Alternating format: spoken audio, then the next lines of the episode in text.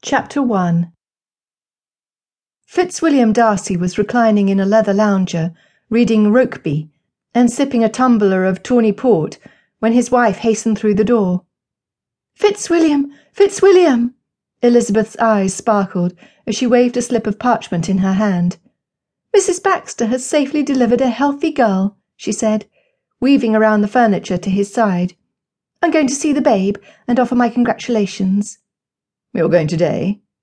This very moment. Mr. Hartley is bringing round the phaeton as we speak. Will you join me?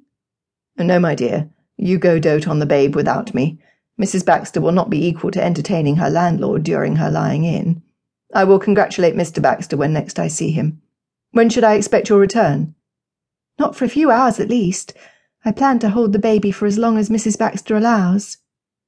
Elizabeth was struck by the urge to run straight to the Baxter cottage without waiting for the phaeton, and it was with some difficulty that she forced herself to remain still and rein in her excitement.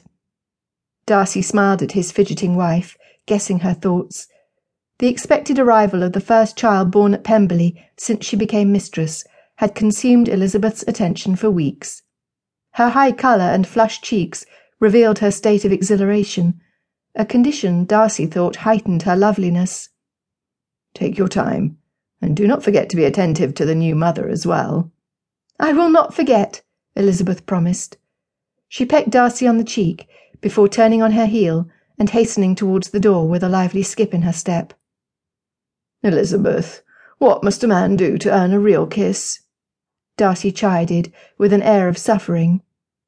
Elizabeth stopped and turned a critical eye on him. His sorrowful frown did not fool her.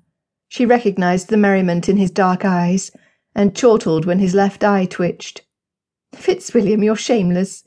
I will indulge you this once, but do not expect me to make a habit of it. Elizabeth returned to his side, sat on his lap, and wrapped her arms around him. Then she brought her lips to his neck and kissed him in her favourite spot beneath his earlobe, just above his cravat. The sensitivity of his skin there made him shudder with pleasure. Is that better? she whispered. Indeed, he said, in the deep, husky voice she loved above anything else. Darcy held her tight, encouraging her to continue, but Elizabeth refused to fall into his amorous trap. Instead, she laughed and wiggled off his lap and danced out of his reach, evading his grasping hands. When she reached the door, she turned back and looked at him. That twinkle of merriment in his eyes vanished, replaced by an intense gaze, which held a promise to love her with all of his heart forever. She blew him a kiss before exiting. Darcy leant back against his chair and allowed the sweet sound of Elizabeth's laughter to swirl and dissipate around him. She was everything he had ever dreamt of in a woman. Unable to help himself, Darcy laughed. He laughed at himself and his past foolishness. He laughed at the very thought of laughing to himself in an otherwise empty room. Most of all, he laughed for the sheer joy he had in his beautiful and amazing wife. He would love Elizabeth until the day he died, perhaps even longer. Come in, Mrs. Darcy, Louise said when she opened the door and let Elizabeth into the Baxters' home. Louise was a downstairs maid from Pemberley, on loan to Mrs. Baxter during her confinement and lying in. Her arms were full of blankets, but she rushed to the corner and set them on a chair so she could help Elizabeth with the armful of gifts she carried. Elizabeth remained standing just inside the door while Louise dispensed with the parcels and hung up her coat. She watched with interest as the midwife scrubbed the birthing stool, a wooden contraption which she imagined would be most uncomfortable.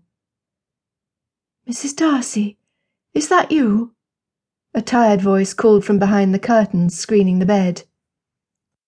Yes, Mrs. Baxter, it is me. Please forgive my intrusion, but I had to come as soon as I heard your happy news. I hope my visit is not unwelcome. You are always welcome here. I'm glad you came. Mr. Baxter and I want you to be the first to know what we named our little girl.